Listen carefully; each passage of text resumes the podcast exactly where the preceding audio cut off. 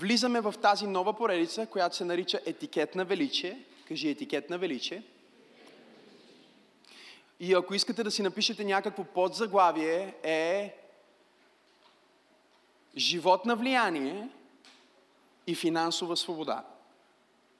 Кажи етикет на величие, живот на влияние и финансова свобода. В тази поредица ние ще обсъдим много от това, което Божието Слово ни предписва. Това е което думата етикет означава. От френски означава надпис или преписка или препоръка за поведение. Препоръка за начина по който да се държиш в определена среда или в определена култура на определено място. И когато ние казваме етикет на величие, ние нямаме в предвид, че просто искаме да имаме добри обноски и добър етикет, сравнен с средата или културата на този свят. Когато ние говорим за етикет на величие, всъщност ние говорим за обноските на Божието царство. Говорим за това как да живеем, да се обхождаме по такъв начин, че да активираме божественото влияние, което ни е дадено и да ходим в финансова свобода. Да не бъдем роби на мамон, да не бъдем роби на страх, да не бъдем роби на системата на този свят, но да бъдем деца на Бог, които ходят в Неговото величие. И докато започваме тази поредица, бих искал да ви покажа един пасаж от Божието Слово в Римляни 8 глава, от 28 стих. И там се казва, знаем, че всичко съдейства за добро на тези, които любят Бога, които са призовани според Неговото намерение. Помахай ми, ако обичаш Бога. Окей? Okay? Апостол Павел казва, че всичко в твоя живот Бог ще го направи да работи за твое добро, защото ти го обичаш. И той казва, но знаем, че всичко съдейства за добро на тези, които любят Бога, които са призовани. Има ли призовани? Помахай ми, ако си призован. Някой не маха, може би не знаеш, но си призован. Бог те е призовал да бъдеш спасен и Той те е призовал в тази църква, затова си тук днес. Ако Той не те беше извикал, нямаше да си тук. Някой си казва, не бе, аз видях реклама, не бе, един приятел ме покани. Не, не, ти не разбираш. Може би е дошло през приятел, може би е дошло през интернет, може би е дошло през Фейсбук, но всъщност е дошло от Бог. Той каза, не вие избрахте мен, но аз избрах вас. Не вие решихте да дойдете в пробуждане, аз ви извиках в пробуждане. Аз подредих обстоятелствата, подредих хората, подредих ситуациите, подредих постовете. Подредих рекламите и подредих съдържанието на вашата Facebook и YouTube страница, за да може точно този пастир да се прояви в вашия фид. Защото той не е който ви призовава, тази а, общност не е която ви призовава, а аз Христос ви призовавам. Аз Бог ви призовавам. Аз ви извиквам към величие. О, ако ръкопляскаш, ръкопляскай като че вярваш. Казва, които са призовани. Има ли призовани? Окей. Okay. Помахай, ако си призован. След това казва, защото които предозна. Има ли предознати? Да, ти си бил предознат. Бог, знаеш ли какво значи, че си предознат? Означава, че Бог те позна преди да има теб, който да познава. Поеми си дъх и нека това да да изкара малко време в духа ти, защото главата ти може да прегрее от откровение този следобед. Предозна означава, че преди да има теб, който да познава, той те позна. Той те опозна предварително, преди да има някой, който да опознае.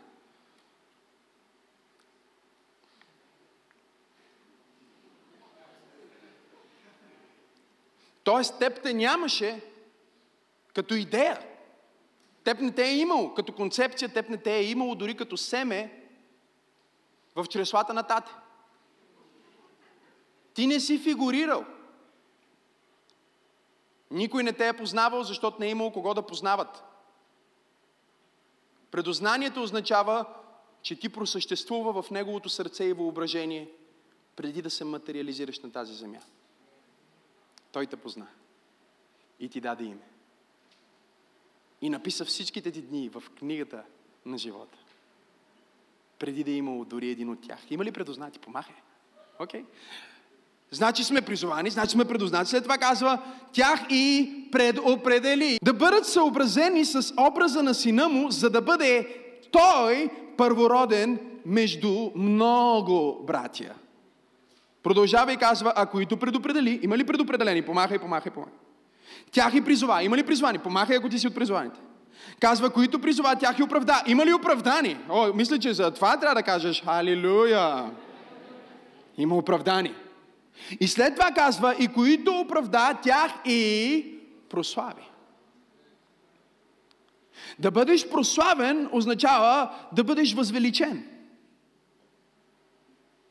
Да бъде проявена твоята по-висша същност, твоето по-върховно естество, божественото в теб да излезне на повърхността и да бъде видяно от хората около теб по такъв начин, че ти да станеш атрактивен за света. Христос в теб е най-силният магнит за света. Проблема ни днес е, че ние имаме много християни, които са осъзнали, че са предознати и че са предопределени, призовани и дори оправдани, но много малко християни са осъзнали, че Бог иска да ги прослави. Това не са моите думи, това са думите на апостол Павел, който казва тях и прослави. С други думи, Бог иска да се прослави чрез теб и Бог иска да прослави теб. Той иска да те прослави буквално, когато ти даде прославено тяло, както говорихме миналия път. Но Той иска да те прослави, да бъдеш прославен или да живееш в величие, означава буквално да бъдеш издигнат от едно ниво на живот в друго ниво на живот. От едно ниво на съществуване в друго ниво на съществуване. И за много религиозни хора, които не познават достатъчно добре Господ, това би звучало гордо, би звучало противоречиво. Как така Бог иска мен да ме направи велик или Бог иска ли мен да ме направи благословен? За съжаление, това е въпрос в умовете и сърцата на много християни днес – и докато нашето проповядване в тази църква няма да се занимава днес с това дали Бог иска да бъдеш благословен или не иска, защото ние сме убедени, по-голямата част от нас, че Бог има добри мисли за нас, мисли за мир, а не за зло, да ни даде добро бъдеще и надежда. И ако това не е благословен живот, аз не знам какво друго може да е благословен живот. Но самия Той, нашия Господ Исус Христос, в своята първосвещеническа молитва, в Евангелието според евангелист Йоанн, каза и не се моля само за тях, имайки в предвид 12 апостола. Но каза, моля се за всички онези, които ще повярват чрез тяхното учение. Колко от вас са повярвали? Имам ли повярвали, които са повярвали чрез учението на 12 апостоли? Всеки християнин днес на земята е повярвал чрез учението на 12 без значение дали е повярвал малко повече по Йоановия начин и е станал православен. Или е повярвал малко повече по Петровия начин и е станал католик. Не знам дали има хора в пробуждане. Или е повярвал малко повече по Павловия начин, който е написал една трета от Новия Завет и е станал протестант. Без значение по коя линия на апостолско служение е повярвал, е повярвал и е попаднал в църквата на живия Бог. Аз изредих църквата на живия Бог току-що.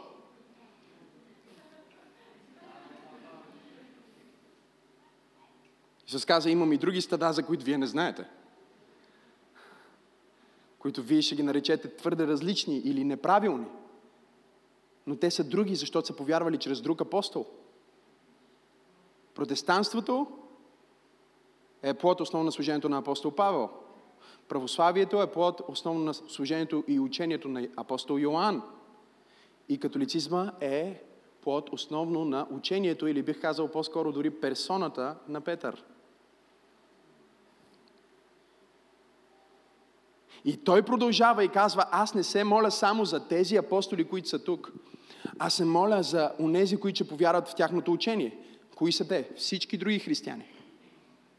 Има ли християни в църквата днес? О, слава на Бога, мислих, че проявам на тълпа от езичници.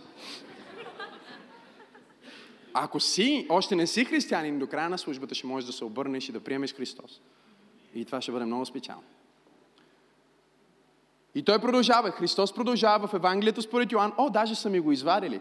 И казва, не само за тях се моля, но за онези, които биха повярвали в мен чрез тяхното учение, да бъдат всички едно, кажи едно, Както ти, Отче, си в мене и аз в тебе, тъй и те да бъдат в нас. Вау! Пастора проповядва преди две недели. Ние сме в Него, Той е в нас. И после пак сме в него.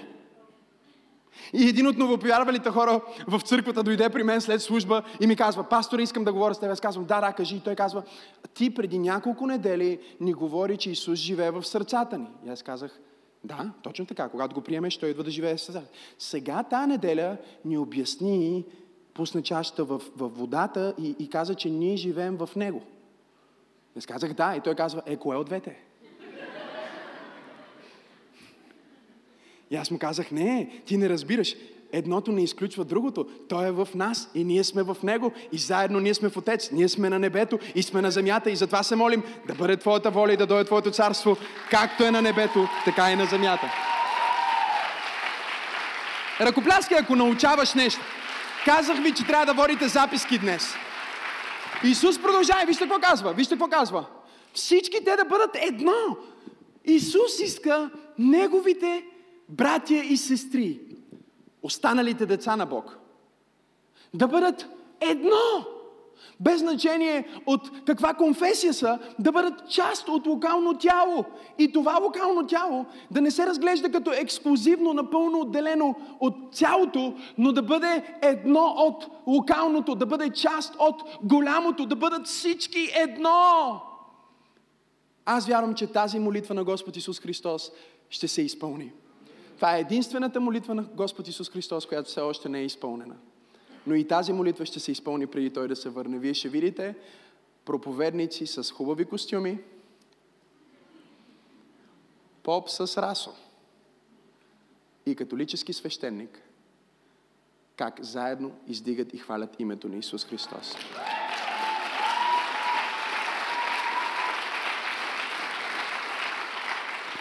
И това няма да е за сметка на нашата уникалност, но ще бъде за проявлението на Неговото многообразие. Понякога казвам някакви такива неща, аз казвам, какво каза я пък? смисъл, аз го чувам, като го казвам, я, а, това беше хубаво. Кажи го пак. Исус продължава. Вижте какво казва.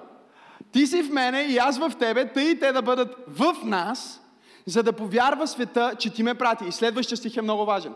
И славата, кажи славата, кажи величието, кажи красотата, изобилието на Божия характер. Това е славата. Разбрахте ли го? Славата е красотата, величието, изобилието на Божия характер. Казва, славата, която ти ми даде, аз я дадох на... Той не говори дори за оригиналните апостоли, той говори за последната църква.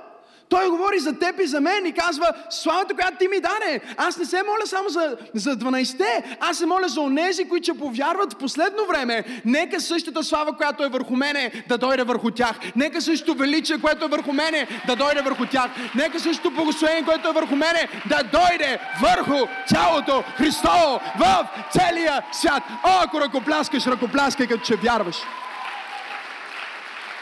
И казва, за да познае, вижте, за да познае света, че ти си ме пратил. Виждате ли, ние искаме света да познае, че Христос е Божий син, но не живеем в величието и славата му, а само Неговото величие и слава, проявени в нашия живот, могат да се превърнат в привлекателна притегателна сила, за да хората да дойдат и да кажат как така ти спиш без да пиеш успокоителни? Как така ти не си в депресия? Как така си свободен от антидепресанти? Как така нямаш стотици хиляди левове кредит? Как така възпитаваш децата си? Как така живееш в финансова свобода? Как така си толкова здравословен? И ти ще можеш да кажеш славата, която Той донесе, Той я даде на мен. Аз съм дете на Всевишния Бог. А, ако ръкопляскаш, ръкопляскай, като че наистина вярваш.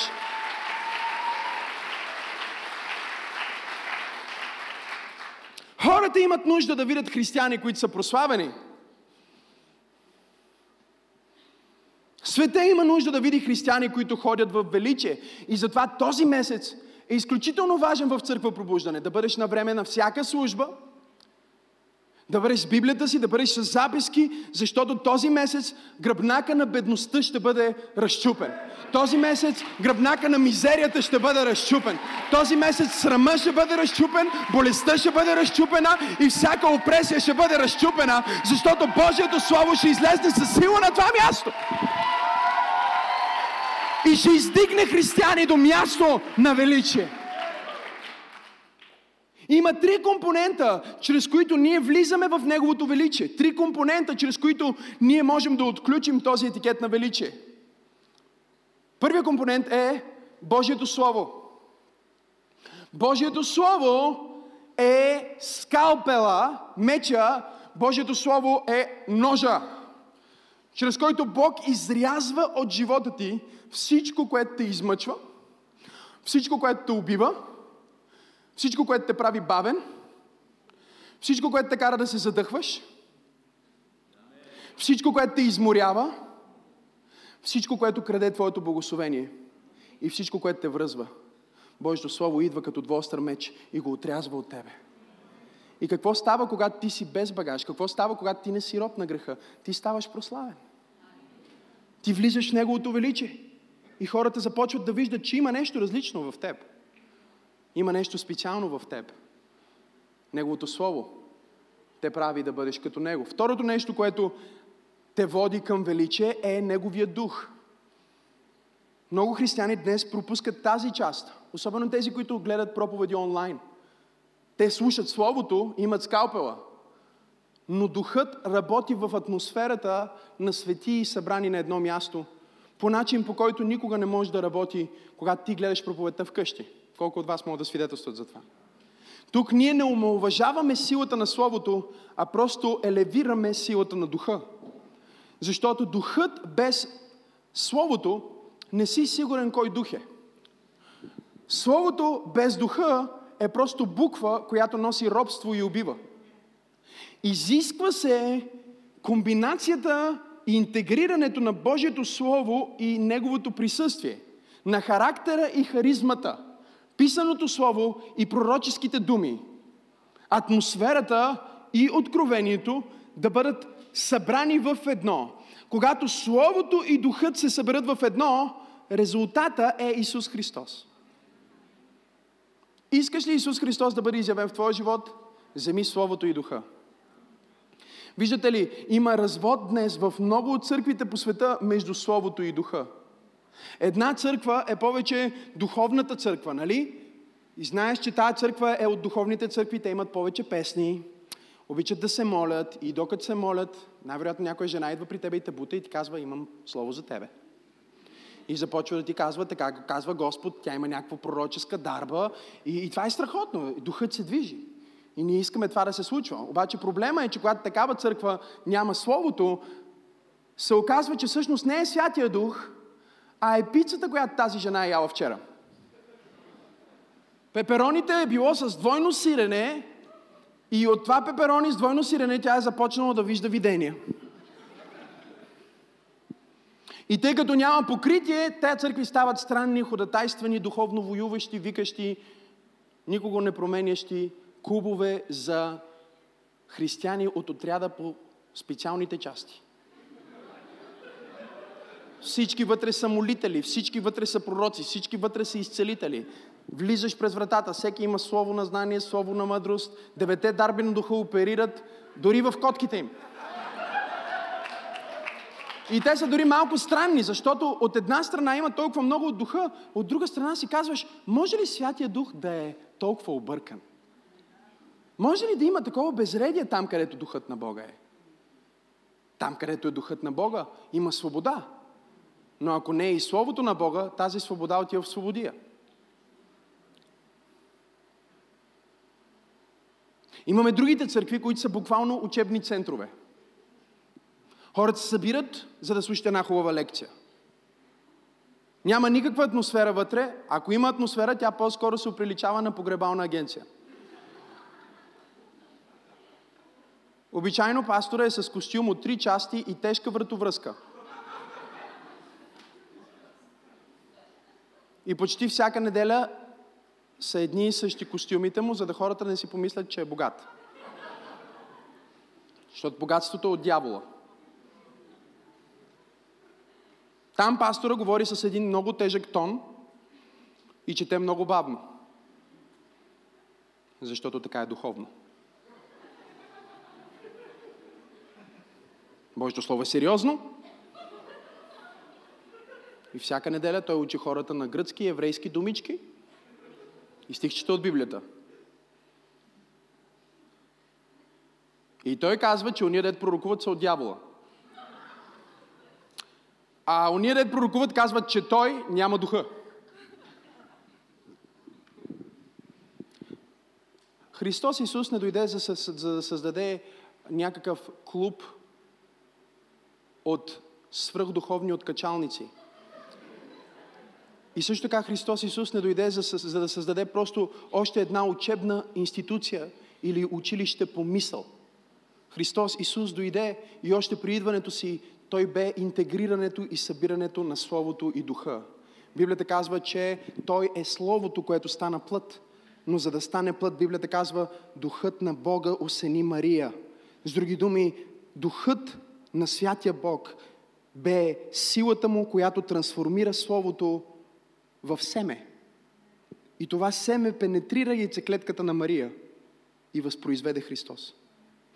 Когато ние като църква пробуждане казваме, ние не искаме просто да имаме атмосфера само и пророчества само и изцеления само, но не искаме да се превърнем в някакъв скучен учебен център, който прилича на атмосфера на погребална агенция. Ние искаме да съберем Солото и Духа. Това, което всъщност ние искаме е да бъдем автентичната църква от деяния на апостолите. Там, където Словото се проповядва и чудесата се случват. Там, където песни се пеят и хората са щастливи. Там, където хора възкръсват от мъртви мъртвите и където славата на Бог е изявена. Христос дойде, за да създаде църква и Той каза, аз ще изградя моята църква и портите на ада няма да й наделеят. О, ако ръкопляскаш, ръкопляскай, като че ти си част от такава църква.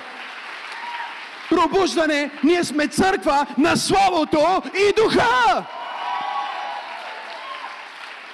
Затова е толкова важно присъствието, затова е толкова важна атмосферата, защото Словото без атмосферата ще те отрепа. Атмосферата без Словото може да се окаже, че не е атмосферата на Светия Дух. Така че Той те възвеличава, Той те трансформира чрез тези два компонента Словото и Духа, присъствието и Логоса пророческото слово и написаното слово. Интегрирането на това е образа на Исус. Твоето наблюдаване на образа на Исус се превръща в твоето отразяване на образа на Исус. И ти се възвеличаваш от слава в слава, както Духът Господен. Ето го, ето го, защото искате стих. 2 Коринтияни 3 глава 12 стих казва, като имаме такава надежда, говорим с голяма откровенност. Други преводи казват с голямо дразновение, като пастор Максим. И не сме като Моисей, който слагаше покривало на лицето си, за да не могат израили, израелтяните да гледат изчезването на това, което преминаваше. Но техните умове бяха заслепени, защото и до днес, когато прочитат Стария Завет, Същото покривало остава, защото то се снема само в Христа. Или само в помаза, помазано получение. Само в помазанието се премахва покривалото. 15 стих. И до днес при прочитането на Моисей покривалото лежи на сърцата им. Но когато Израил се обърне към Господа, става дума за Исус, покривалото ще се снеме. А Господ е духът и където е духът на Господа, там е свобода. А ние всички, които с непокрити лица отразяваме Господната слава като в огледало, се преобразяваме с Неговия образ от една слава в друга слава, както духът на Господа. От едно ниво на слава в друго ниво на слава. От едно ниво на величие в друго ниво на величие. От едно ниво на свобода в друго ниво на свобода. От едно ниво на благословение в друго ниво на благословение. Това, което се опитам да кажа е, че месец октомври в етикет на величие Бог ще вземе теб и твоето семейство от едно ниво на живот в друго ниво на живот. От едно ниво на благословение в друго ниво на благословение. От едно ниво на свобода в друго ниво на свобода. Аз казах, че Бог е на път да вземе някой на следващото ниво. А ако ръкопляскаш, ръкопляскай, като че наистина вярваш. Не ръкопляскай, като че пляскай за мене, ръкопляскай за него.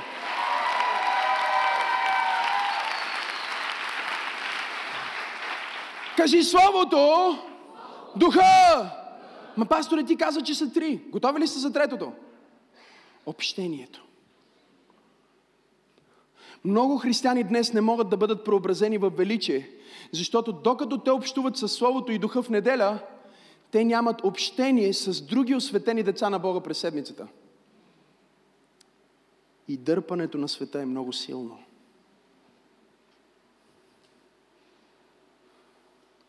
Много вярващи днес живеят в двойствен стандарт.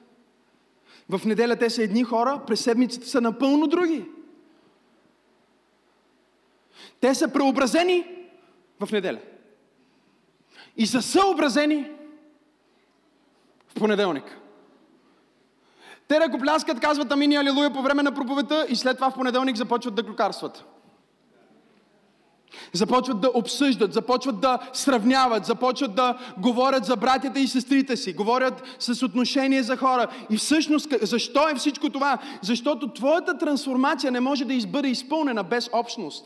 Твоята трансформация не може да бъде изпълнена без ти да имаш общение с тялото, помазаното тяло на Исус Христос. Когато ти прие Исус, Той те прие в своето тяло.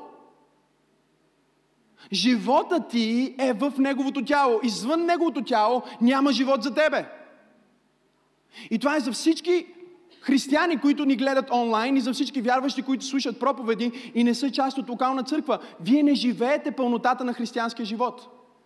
И дори ако сте свързани с някакви парацърковни организации, служения и пътуващи и, а, а, служители и каквито и да са там, вие всъщност не сте част от тялото. И ако не сте част от тялото, вие не можете да преживеете пълното благословение на това, което Бог има за вас и да бъдете трансформирани в образа на Христос. Защото най-помазаната институция, чрез която Христос работи, е Неговия образ. И това не е просто някаква икона, не е някаква картина и не е просто някакво име или демонизация, деноминация. Това е... Нарочно беше, да.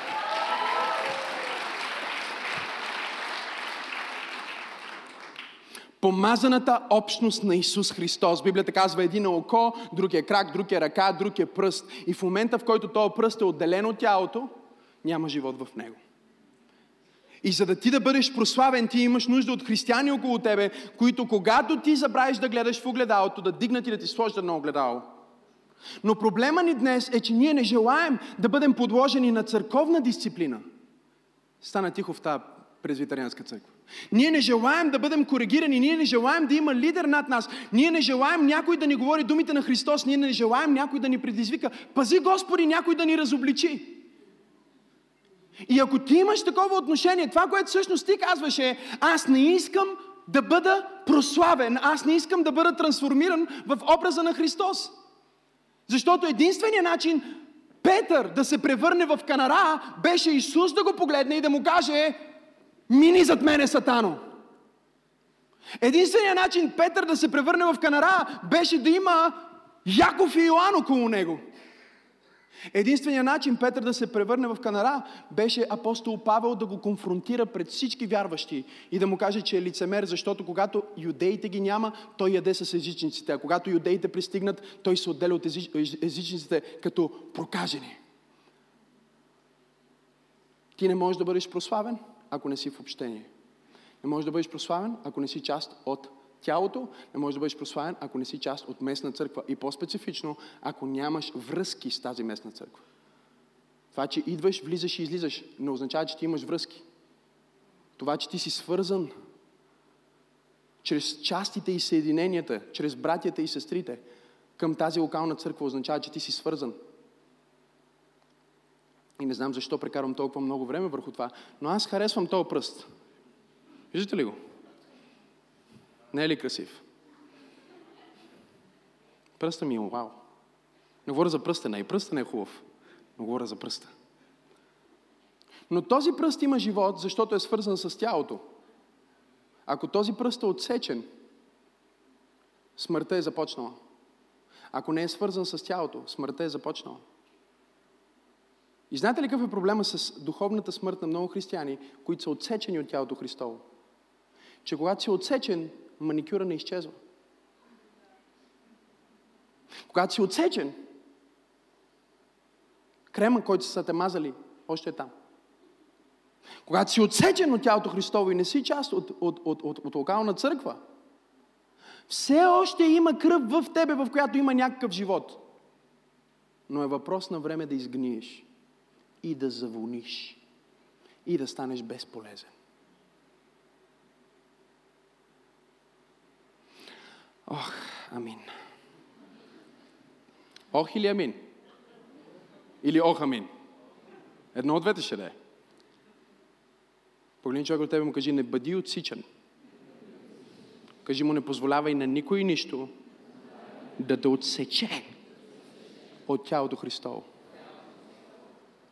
Твоето възвеличаване и прославяне в Христос е свързано с тези три компонента.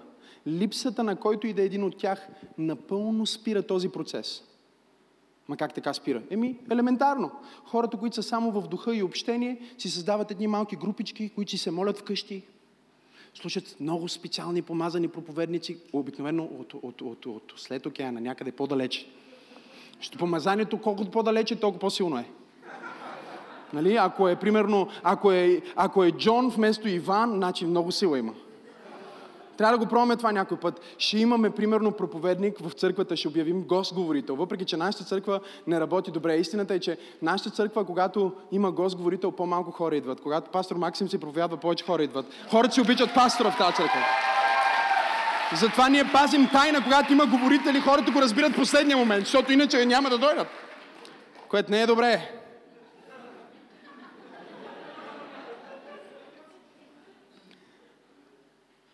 Но имам чувството, някои църкви трябва да направят този експеримент. Обявете, че ще идва Джон Джордан. Много силен пророк, кажете. От щата на Сулистра.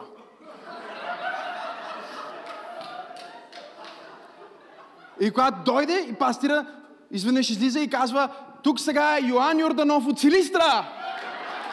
Хората си казват, хей, чакай малко, аз дойдох за презокеанско помазание. И до поклонничеството на българите е топ в целия свят. Аз съм бил в над 30 страни. Те ще хвалят всички футболисти, но не техните собствените. Техните са ужас. И това е нещо, за което ние трябва да размишляваме и трябва да позволим Светия Дух да променя сърцата ни, защото нашия етикет не е етикета на света, е етикет на величие. Ние не сме хора от България, ние сме хора от небето. Ние искаме да приличаме повече на небето, отколкото на земята. И на небето няма такива глупости. О, ако ръкопляскаш, ръкопляскай, като че наистина вярваш. Християнска работа. Обаче, ако те имат, чуйте, ако те имат примерно само духа и общение, те ще станат затворена общност, която ще си правят пророчества, слушат специални проповеди, те ще знаят всичко, ще са много специални, но ще са безплодни. И много скоро ще се превърне в някакъв култ или някаква глупост, защото там, където няма слово, което е солидно, и солидното слово не е това, което те кара да се вълнуваш за ангели и архангели, а е това, което те кара да казваш ох вместо амин. Това е Словото, което обрязва плътта и Словото, което обрязва неща в живота ти, за да живееш и да не умреш и да разказваш за делата на Господ. Продължаваме. Имаме другите, които ако те са примерно само в Словото и в общение, те се превръщат в една богословска групичка, които никой не може да влезе вътре, защото те си говорят на друг език. Те говорят за индуктивното тълкуване на писанията и за есхатологичните принципи на еклесиологичната антропология. И един нов християнин влиза там и казва, това не е за мен. Защото те говорят за фастростичните, футрични на Мисъл, имам чувството, че някои християни, някои църкви имат толкова силни комплекси, че през цялото време трябва да използват думи, които хората въобще не разбират.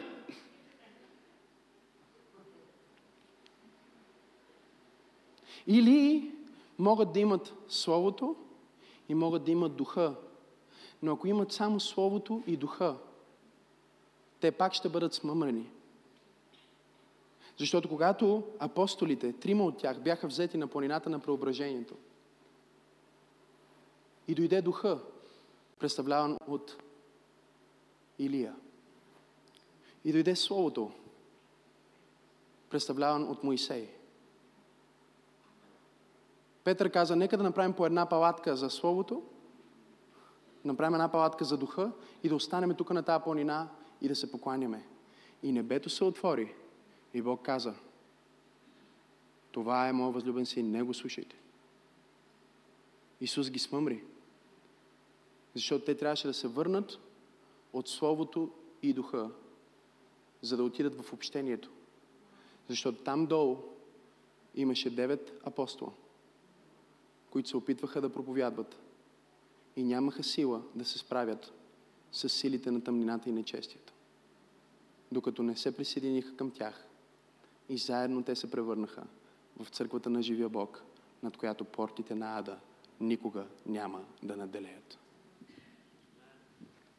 Много е важно. Не може да бъде достатъчно акцентирано. Ако ти си идваш в пробуждане, но не си част от група, ти пропускаш. Ако просто кажеш, пастор Максим е моят пастор, слушам Словото и това е, ти пропускаш. Пропускаш много голяма част от това, което Бог иска да направи с тебе и това, което Бог иска да направи чрез тебе. Защото християнството не е само това, което Бог прави в твоя живот, а е до голяма степен това, което Бог иска да направи чрез твоя живот за хората около теб. Бог иска ти да бъдеш благословен, но не просто за да бъдеш щастлив. Много християни разглеждат благословението просто като аз искам да бъда благословен, искам да имам по-голяма заплата, искам просто да просперирам, искам да успявам в живота или каквото и да е там но те не разбират, че най-низката форма на благословение е ти да бъдеш благословен. Това е най-низката форма на благословение. Най-високата форма на благословение е ти да бъдеш за благословение с твоето благословение. В момента, в който ти не разглеждаш себе си просто като някой, който го получава, точка, а разглеждаш себе си като някой, който е благословен, за да бъде благословение, Бог казва, аз трябва да издигна този човек повече, за да бъде благословен за повече хора. Аз трябва да благословя този човек с повече финанси, за да благослови повече хора. Ти се превръщаш в настойник, който се доказва верен в малкото и Библията казва, верният в малкото на многото ще бъде верен. О, ако ръкопляскаш, ръкопляскай, като че наистина вярваш. Когато ти влезнеш в това отношение и затова Господ ми каза да говоря това слово, това семпло слово днес, това е семпло получение, въпреки че на моменти някои от нас потъваха. А, защото ако ние кажем на хората за благословението, което ще направим този месец, ще говорим за това как да ходиш в благословението на Бог. Ще говорим за това как да забогатееш. Също. Защо не? Божието Слово е предписание за това как да живееш благословено. Но ние не можем да говорим за благословението, преди да сме говорили за благословителя. Защото благословението без присъствието на Бог е проклятие. И присъствието на Бог без видимо благословение ще доведе още благословение. И виждате ли, това е нашата ситуация днес. Най-трудното нещо в живота на един християнин не е когато минава изпитание, а е когато е благословен. Защото ако ти нямаш ток във вас и нямаш вода и си казваш, о, ми ще отида на църква, поне там има ток. Ще слушам слово, нали? Ще бъда на проповедта, ще бъде хубаво.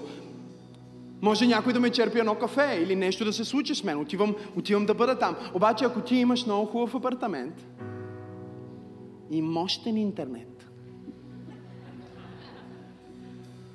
и си си направил нова вградена кухня. С пещ за пица.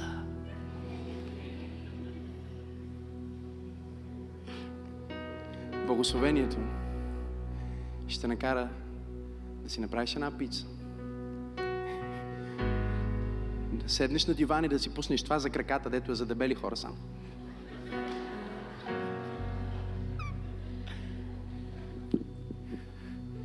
Понеже имаш мощен интернет, ще си дръпнеш едно филмче.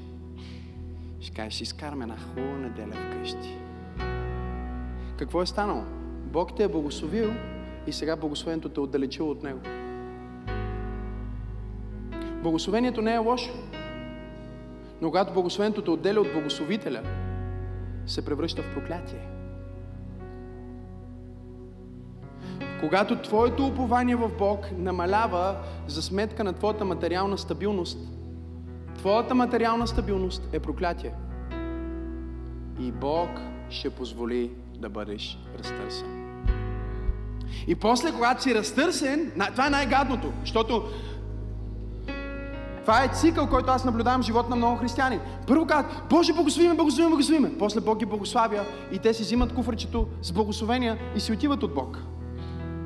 И после благословението им става проклятие, защото парите, за които си се молил, Бог те благослови, Бог те е благословил, ама сега взимаш наркотици с тях, защото имаш много пари да си ги купиш. Преди като нямаше пари да си ги купиш, не си ги купуваше. Се молише Бог да те благослови и не ги взимаше. Сега вече имаш пари. Обаче ти казваш, аз няма да служа на Бог с тия пари, а ще служа на дявола. И ще разруша живота си и семейството си.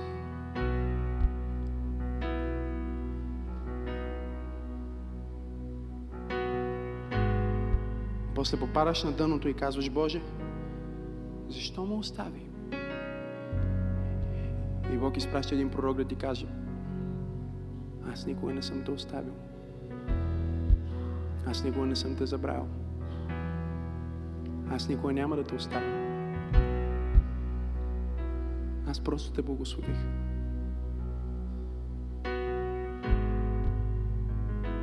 Кое е най-великото благословение? Ние ще говорим за благословение този месец. Но ако ние не знаем кое е най-великото благословение, ще се окаже, че благословението ще стане проклятие. И аз съм го виждал, чуйте, виждал съм го не просто с християни, виждал съм го с пастири.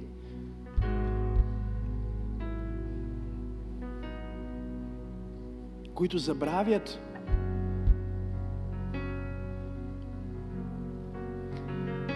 Наскоро си говорих с един човек. И той просто стана свидетел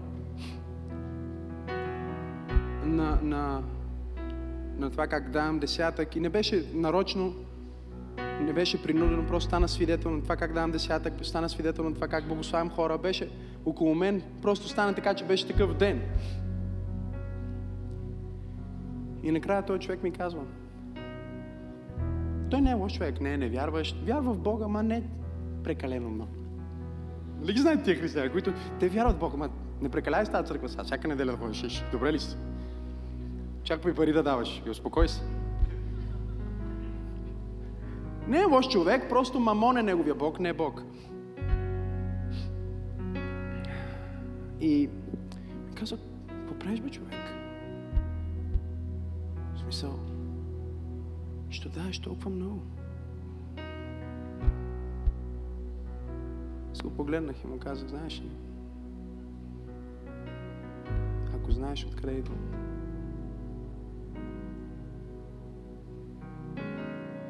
ако знаеш в какъв ад щях да гора, нямаше да ме питаш, що давам толкова много.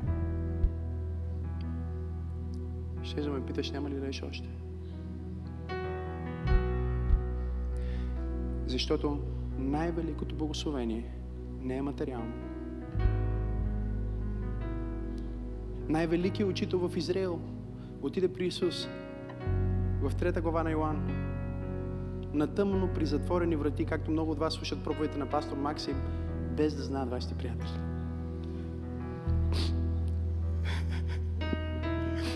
И Никодим отиде при него и каза, Учителю, аз знам, че ти от Бога идваш. Защото няма как човек да не е от Бог и да върши такива чудеса и знамения Бог чрез него.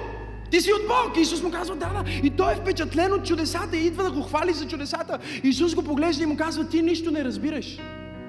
Ако човек не е роден отново, кажи отново, ако човек не е роден отгоре, кажи отгоре, той не може да види Божието царство. След това му казва, ако човек не е роден от вода, кажи вода. Какво е водата? Водата е Слово. Казва, аз ги умих чрез водно умиване с Твоето Слово. Ако човек не е роден чрез вода, кажи вода, слово, и казва и дух, кажи светия дух, кажи не може да влезне в Божието царство. И сега Никодим стои. Той е там, защото е чул, че Исус възкресява мъртви. Той е там, защото е чул, че Исус е започнал най-голямата социална програма. Той е нахранил 20 000 човека с пет хляба и две риби. Някой казва, пастора, не са 20, а са 5. Евреите броят само мъжете. Без жените и децата. Всички имат жени и много деца. Консервативната ми теза е, че са били поне 20 хиляди. И това е консервативно смятане. Това означава, че тези евреи са имали само по две деца. Което е четно число и не е на добре в Израил.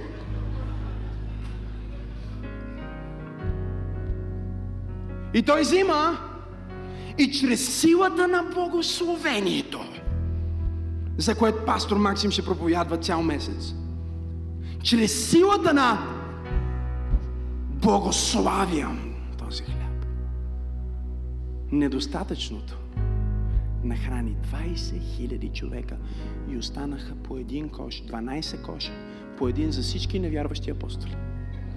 Ще не вярваха, че ще стане. Исус каза, ще остане по една кофа, трябва да остане една кофа за Петър, една кофа за Йоан, да могат да ядат. Цял месец! И Никодим е чул за всички тия възкресения и снабдявания и чудеса и как е казал на Петър да хвърли една въдица и да хване една риба и в устата на рибата е имал златна монета и как се е платил данъците свръхестествено. Проповядвам на някой в църквата, който има нужда от свръхестествено плащане на данъци. Ще стане. Свръхестествено изчезване на дългове ще стане. Този месец ще станат такива откачени, свръхестествени чудеса и благословения в живота ти, че финансовото ти състояние никога повече няма да бъде също. Никога повече, никога.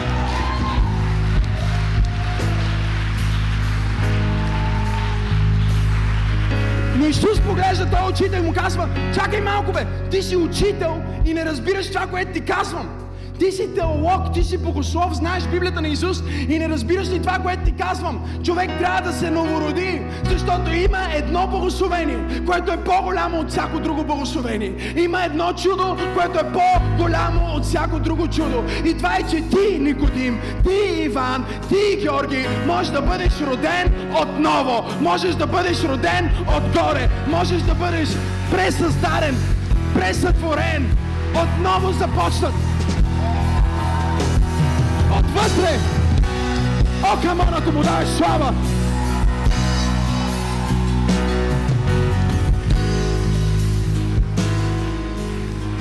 Никой не им стои там. Чакай малко. Чакай. Как да се върна обратно в корема на майка ми и да започне живот си от начало? Исус му казва, за да започнеш живот си от начало и да отидеш на небето, трябва да си бил на небето.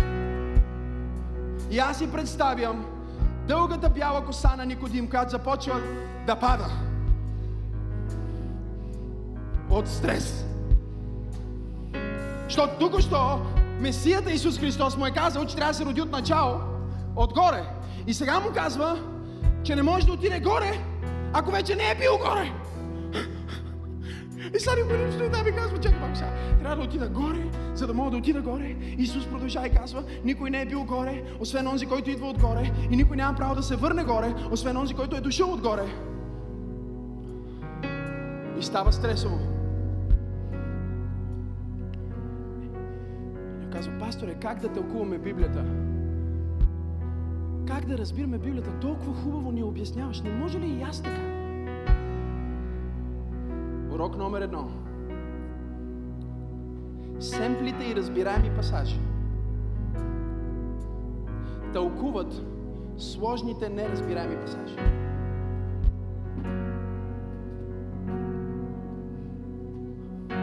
Забелязвате ли, че това е в Йоан 3 глава? Има ли един стих, който вие знаете от тази глава? Ха? 3.16. Има ли някой, който знае 3.16? Чули сте за този стих? Йоан 3, сладния стих. Учихте го в неделното училище. Сега всичко ще стане ясно. Никодим, Бог толкова възлюби света, че даде най-голямото благословение. Своят народен безгрешен син. За да не погине нито един, който вярва в Него. Но всеки, който вярва в Него, да бъде роден отгоре, да бъде роден отново. Да бъде роден чрез водата на Божието Слово и силата на Божия Дух. И да не погине, защото Сина не дойде да осъди света, Сина дойде да спаси света. Имам ли пет човека в църква пробуждане, които могат да дадат слава на Бог за най-голямото благословение, най-великото благословение?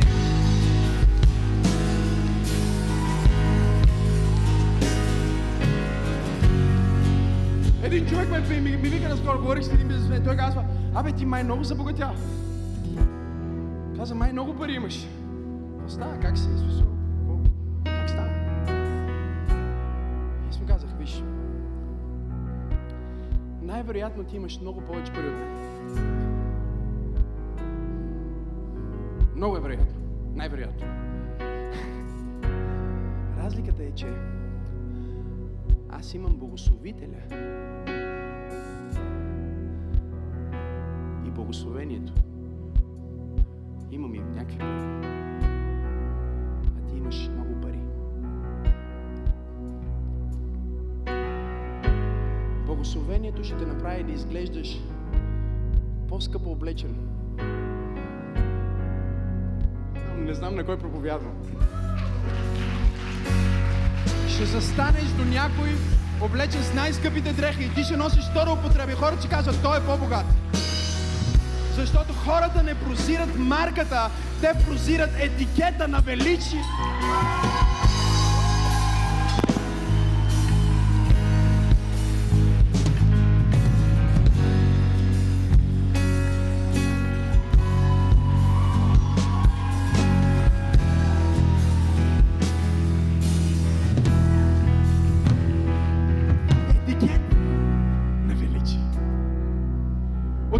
Това, пасторе? От новорождението, бе. Новорождението е най-голямото чудо и най-великото благословение. Чуй, каквото и благословение да имаш предвид, че Бог може да направи за тебе, е мижитурка сравнение с твоето новорождение. Ако ти си тук в тази служба и си новороден, това означава, че ти вече си преживял най-великото благословение, което Бог някога може да даде на някой. Сина живее в теб. Исус живее в теб. Ти имаш вечен живот. Името ти е записано в книгата на вечния живот. Ти никога няма да видиш смърт.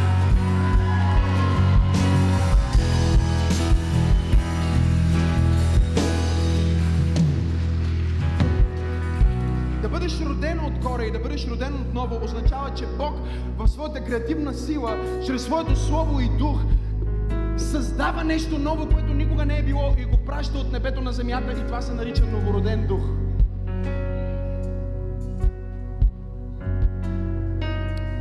Това е дух, който никога преди не е съществувал.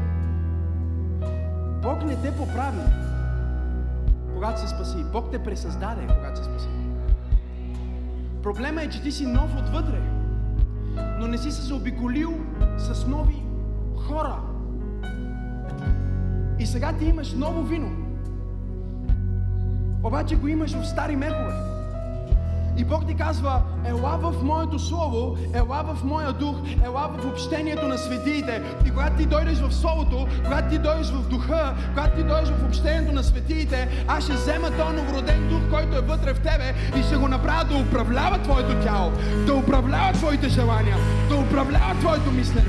Не се съобразявай с този свят, но се преобразявай чрез обновяването на ума, за да познаеш от опит това, което е добро, благоугодно и чудесно. Божията воля. Аз казах Божията воля. Аз казах Божията воля. Аз казах Божията воля.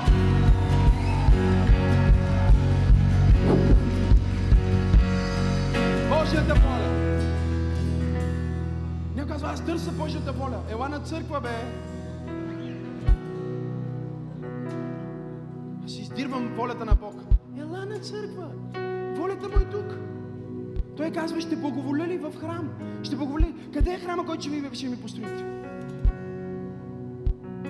И самарянката му каза, ама ние тук, този кладенец, знаеш ли от кой е? Ама истинските поклонници. Исус я погледна и каза, стига глупости, идва ден и дори е дошъл, където истинските поклонници ще се покланят на всяко място в дух истина. Но не говори в единствено число, а говори в множествено число, защото говори за църквата. Когато стигнеш до тази църква, Караба, Санто, Ребивири Кристи, простете ми тия, които не знаете какво значи хубаво е. Инзурене мен сиди ди биансая. Всичко е окей, не се тълкува, не се притеснява и просто се отпусни. Когато ти стигнеш до тази църква, и когато ти стигнеш до този свят дух, и когато ти стигнеш до това слово, и когато ти стигнеш до това общение, Бог казва, аз съм на път да взема благословението, което е в тебе и да залея целият ти живот, цялото ти мислене, цялото ти семейство, цялата ти компания, целите ти финанси, цялото ти здраве, целият ти мозък, всичко, което си и всичко, което имаш, аз ще го залея с това благословение. Аз ще го залея с това новорождение. Аз ще го залея с моята слава и сила. О, ако ръкопляскаш, ръкопляскай, че това слово е за тебе тая